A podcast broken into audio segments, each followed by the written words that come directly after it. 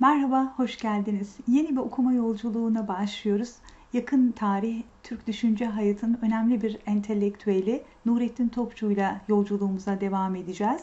Nurettin Topçu deyince Hareket Dergisi aklımıza geliyor. Etrafında yetiştirmiş olduğu isimlerin en önemlilerinden biri de Mustafa Kutlu.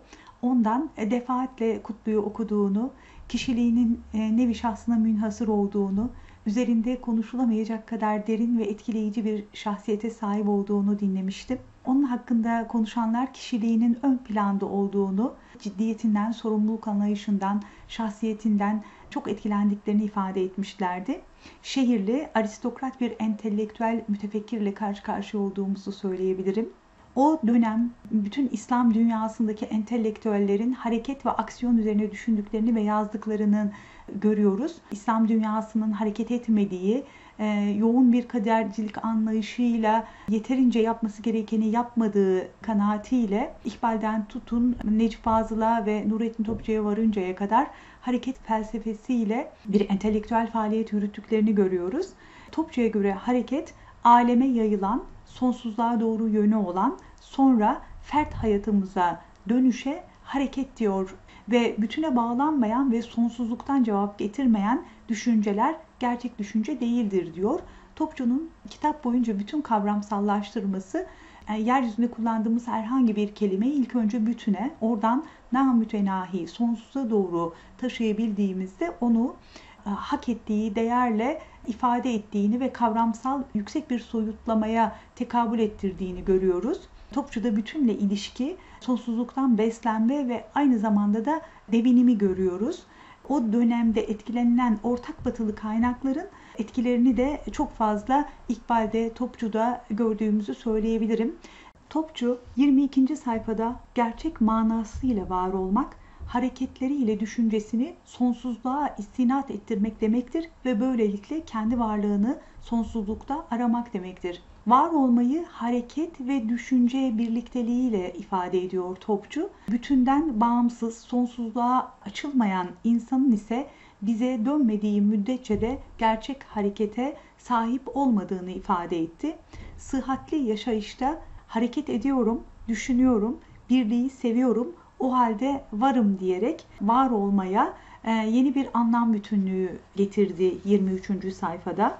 26. sayfada ise inanma benliğin varlıklar üzerine doğru yaptığı bir harekettir. Ruhun tabiata uzanması onda devamı gibi bir şeydir. Ruhun tabiatı istilasıdır. Ruhun bedene hakimiyetidir. Harekette ortaya çıktığını söylüyor imanın. İmanla salih amel arasındaki ilişkide de bunu yakinen görüyoruz. İnancın beslendiği kaynakla ilişkisine bakıldığında onun bu alemden bağımsız oluştuğunu ve bu alemin paradigması olan sebep sonuç ilişkisi veya muhakeme ile asla zedelenemeyeceğini iki farklı beslenme kaynağından inancın her zaman muhakemenin yanında daha güçlü ve daha güvenilir bir kaynak olarak kalacağını söylüyor. Bize aşkla iman arasındaki ilişkiyi kurdurarak ikisinin de ötelerden beslenen ve dünya sınırlarından bağımsız bir kaynakla ilişkilendirerek inancın hareketle ilişkisi inanılan şeyin insanın kendisinin bir parçası da olmasını açıklamamıza yardımcı oluyor. İnanma ve sevgi ilişkisini ise Topçu insanın inandığını kendisinin bir parçası haline getirmesi onunla kurduğu aynı zamanda da bir sevgi ilişkisini gösterir. İnanmak hareket ve düşünmeyi, şuur ve eşya ilişkisini e, meydana getirir diyor ve düşünce ile hareketin birleşmesi aynı zamanda da salih ameldir. Topçu hakikat sonsuzluğun emridir diyor. Ölçülerin hepsi izafidir. Düşüncelerimiz, algılarımız dar sınırlar içerisinde kaldıkça hakikatten uzaklaşırlar. Fert, zümre, aşama aşama hepsinden sonsuzluğa doğru hakikate yolculuk yapılır zaman ve mekan darlığı insanın hakikatle arasına giren çok büyük bir mesafedir. Biz e, herhangi bir şeyin hakikatle ilişkisini kurabilmemiz için onu mümkün olduğu kadar bütüne doğru, sonsuza doğru taşımaya çalışmalıyız. Zamanı genişletmemiz o şeyin o durumun hakikatine doğru da evriltmemiz demek, o yolculuğa çıkarmamız demek. Kitap boyunca bize kendi e, nefsine, e, bedenine doğru negatif ibadet dediğimiz nefsimizin isteklerinden ki biz buna negatif özgürlük bilerek ve seçerek yapmamak ve tercih etmeme hakkını kullanmak diyoruz. Hakikat yolculuğumuzla negatif ibadetler arasında çok yakın ilişki kurdu ve alanımız daraldıkça hakikatten uzaklaşıyoruz derken biz bu negatif ibadetlerle mümkün olduğu kadar maddi alanın dışına çıkmaya çalıştığımıza işaret etti Nurettin Topçu. Tasavvufi anlamda bir müntesip olduğunu da hatırlatalım. Kitap boyunca ızdıraba ve çileye ve ruhun beden üzerindeki etkinliğine atıf yapmasını bu zemin üzerinden değerlendirirsek daha anlamlı olacak ve yerli yerine oturacaktır diye düşünüyorum. İnsanın kendi bedeninin darlığından, maddi alemin darlığından aşama aşama bütüne ve sonsuza doğru insan olma yolculuğuna işaret eden topçu bilmek için de kendinden başlayarak yola çıkmak, aramak ve kendi varlığının dışına çıkmaktır dedi. 33. sayfada insan kendi ölçüsü ile kainatı ölçüyor ve kainat sahnesinde yalnız kendini görüyor. Yalnız kendini anlıyor. İçimizdekinden başkasını da anlamasını bilen yok gibi. Varsa da o hükümdardır. Artık o insan yani başkasını anlamasını bilen insan ne korkaktır, ne haristir, ne acizdir, ne fanidir, ne de yalnızdır. Bütün bir varlık kalabalığı arasında hepimizin yalnız yaşadığı bu dünyada o var olan gerçekle beraberdir. Bilmek, gerçekten bilmek onun bilgisidir. Bilen kendi varlığından yukarılara tırmanan insandır. Bilmekle tanrısal bir yolculuk arasındaki ilişki kendi alanımızı büyütmekle ilgili bir şey. Mümkünse kendimizi bütün yeryüzüyle ilişkilendirebilecek bir anlam genişliğine sahip olmaktır aynı zamanda. Böyle bir bilmek ve anlamak kendi içinde sorumluluğu ve sevmeyi ve merhameti de barındıracaktır topçuya göre ve bu bilmek aslen imanın en güçlü veri tabanıdır diyebiliriz. İnsanın kendine yapacağı en büyük zulüm yeryüzünü tek bir parametreyle, tek bir dereceyle anlamaya kendisini mahkum etmek. Sanırım insan o kendini mahkum ettiği idrak seviyesinde kendi ilahlığını da belli bir süre sonra o konformizmle ilan etmek zorunda kalacaktır. E, Nurettin Topçu 39. sayfada Düşüncenin Derinlikleri adlı konu başlığında ki kitap birçok dergi ve gazetede köşe yazısı olarak yayınlanan küçük denemelerin birleşerek ortaya çıkardığı bir kitap. Varlığı akıl ile, duygu ile, sezgi ile, aşk ile, ihtiras ile ve merhamet ile tanıyış bilgisinin çeşitli şekilleri ve dereceleri olarak anlatıyor. Yani varlık alemini dereceli e, bir şekilde ve çeşitli bir şekilde anlamak aynı zamanda insanın alanı genişletici bir öge olarak kendisine mahkumiyetten de kurtaran bir unsur.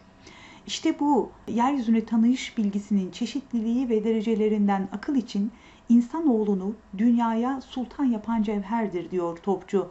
Aklın eseri olan ilim merhamete nazaran pek küçük bir şeydir.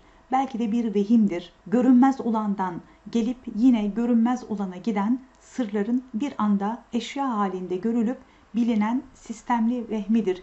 Kitap boyunca akılla aşk arasında aşkı sezgisel anlamda daha güçlü e, ve daha aynen yakin olması açısından zandan ve vehimden beri olan bir yakinliğe taşıdı Nurettin Topçu. Burada da aklın eşyanın yeryüzü serüveninde bilinen sistemli bir vehimdir katarak akıl ve aşk arasındaki farkı ifade etti. Duygu aklı kımıldatan kuvvettir hem de kendi varlığının farkına vardırandır diyor Topçu.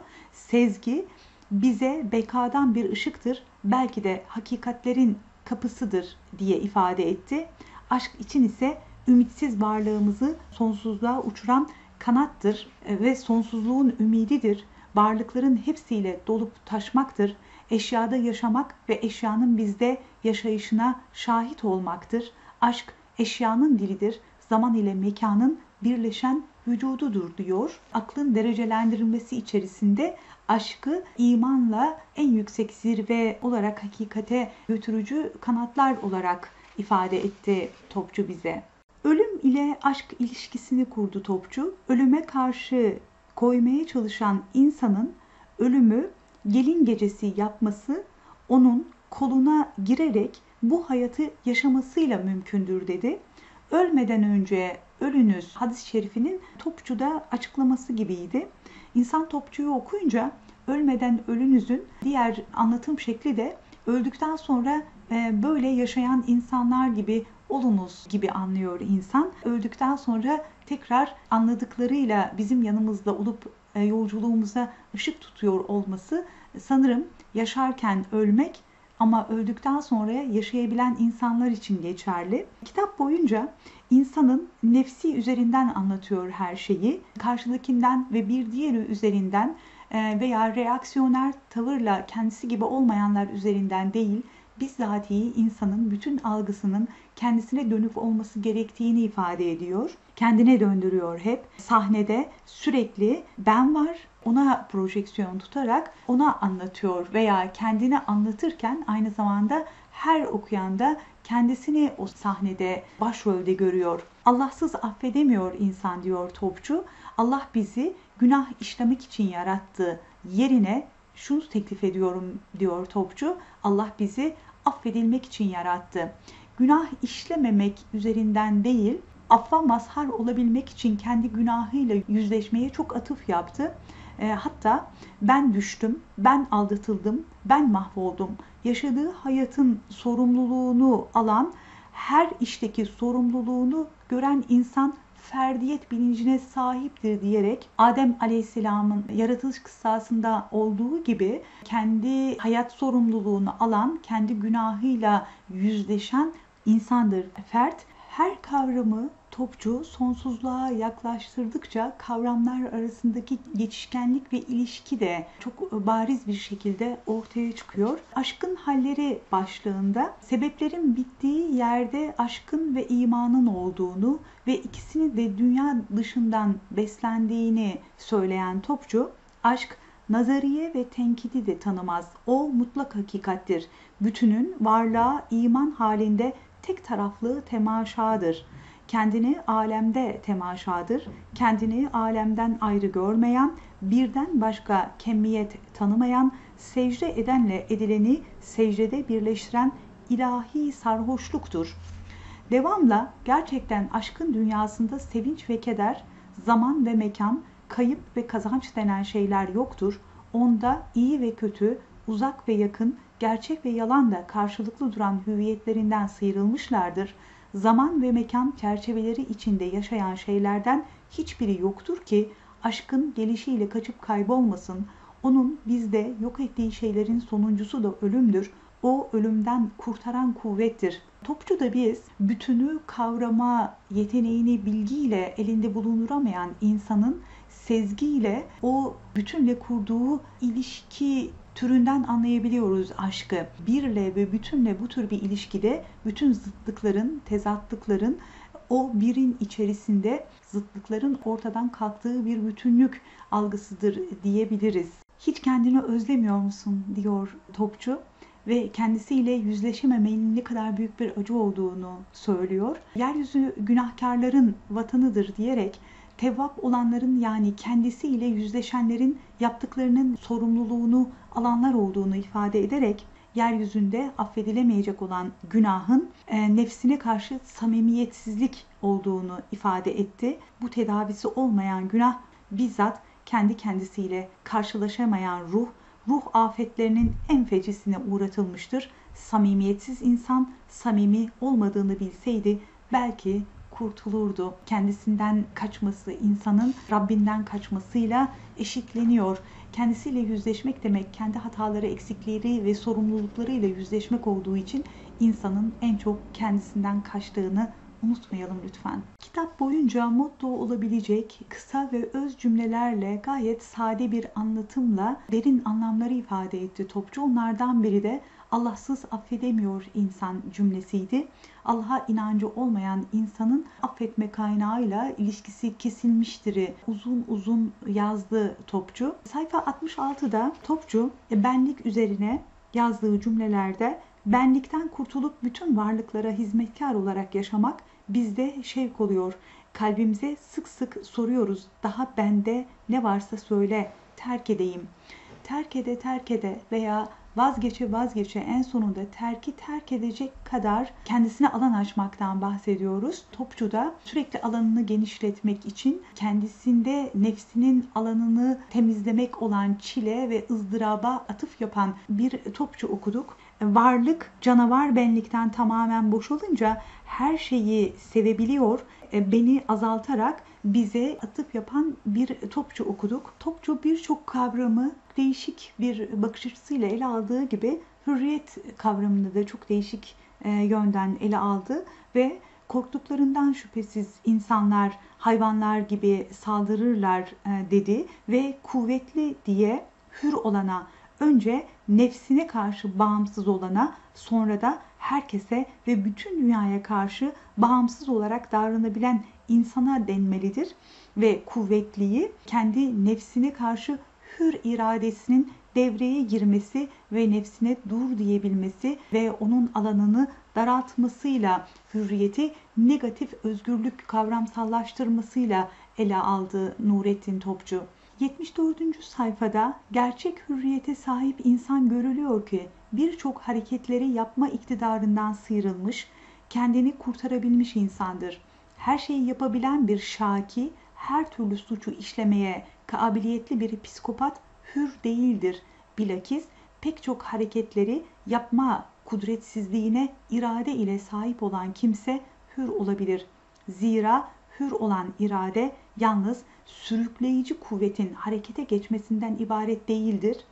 Onda iki kuvvet hakimdir. Biri harekete geçme kuvveti yani itici kuvvet, öbürü yasak edici kuvvet yani frenleme kuvveti. Bu iki kuvvetin tam ve mükemmel bir ahenk halinde işleyişi ancak insanı hür yapabiliyor.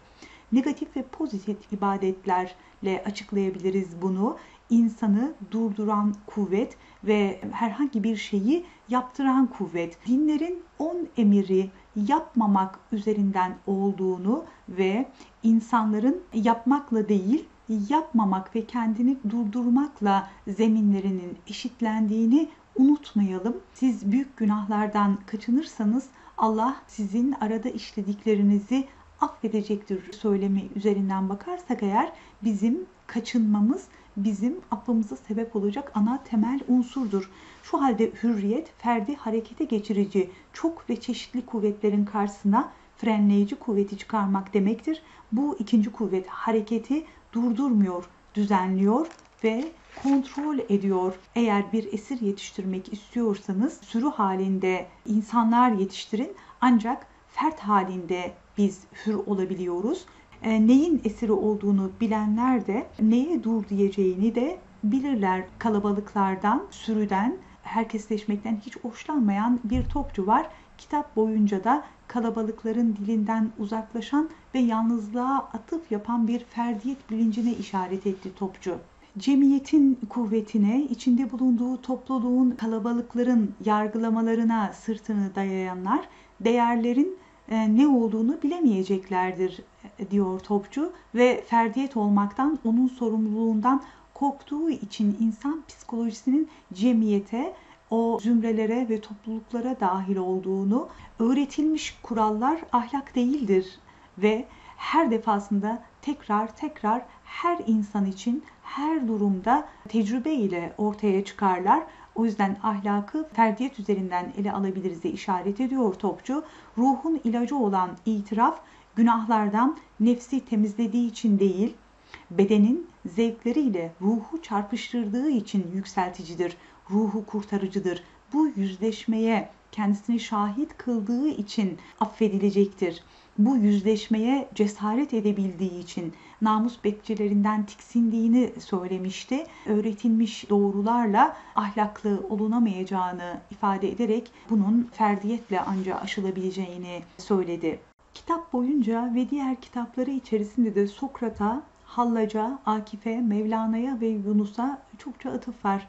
Aynı şekilde bazı batılı yazarların da isimlerinin çok anıldığını söyleyebilirim. Çile tanrı lokmasıdır diyor Topçu. Hazır değilsen hazmedemezsin o lokmayı.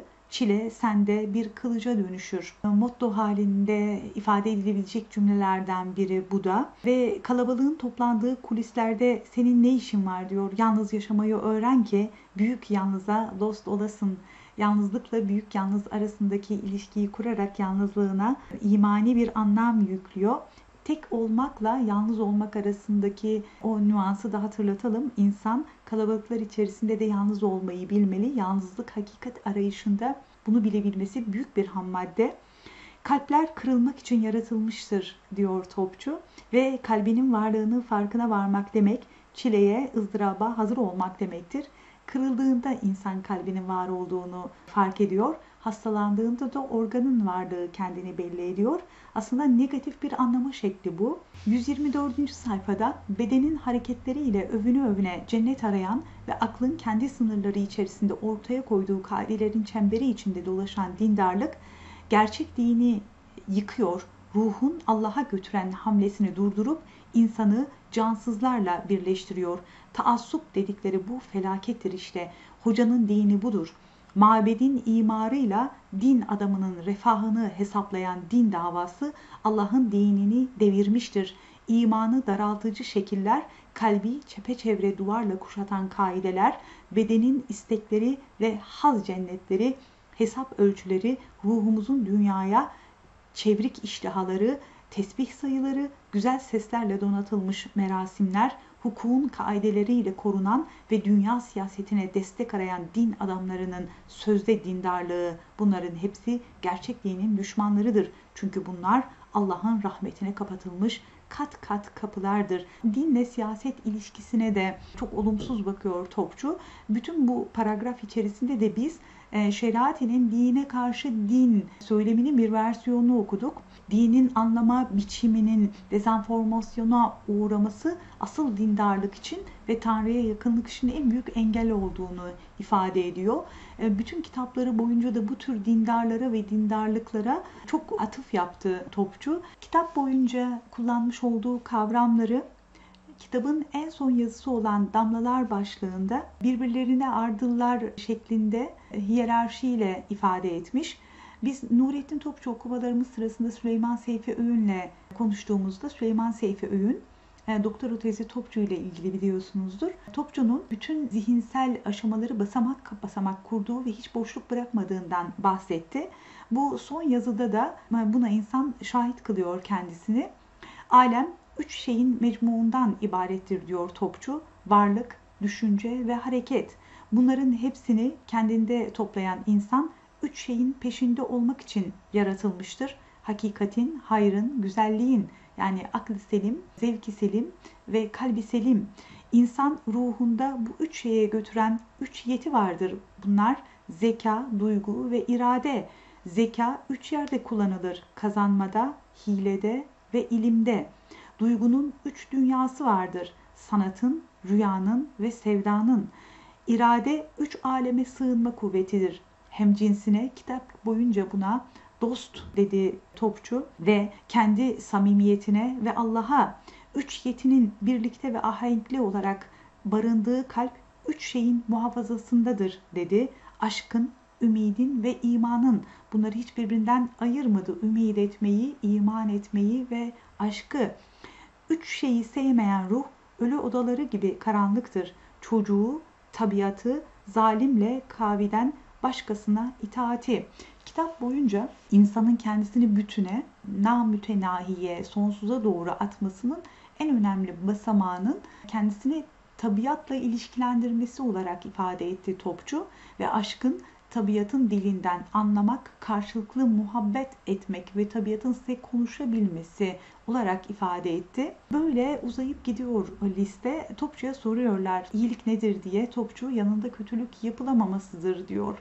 E, bize sorsalar iyilik için hemen e, örneklendirmeyle belki cevap verebiliriz. Yanında kötülük yapılamamasının iyiliğin bireysel ve bir dar alanda kalmayıp o toplumsal sorumluluğuyla e, yüzleşmesi aşamasına geçmenin onun hakikati olduğunu ifade ediyor Topçu. Nurettin Topçu'yu okumak büyük bir hüzün ve yalnızlık hikayesini de okumak demek aynı zamanda. Yaşadığı dönemde anlaşılmayan, çok da ifade bulmadığını okumalarımızda şahit olduğumuz bir entelektüel. Topçu'nun açmış olduğu yol daha güçlü bir şekilde ele alınabilseydi yakın tarihteki İslam anlayışımız çok daha farklı bir şekilde evrilebilirdi diye düşünüyorum. Topçu önemli bir parametre ve insanın kendisiyle yüzleşmesi için çok büyük bir alan açıyor insana. Çok bereketli olmasını diliyorum bu okumanın. Ee, bu yolculuğa benimle çıktığınız için, okuyarak ve dinleyerek eşlik ettiğiniz için çok teşekkür ederim. Görüşmek üzere, hoşçakalın efendim.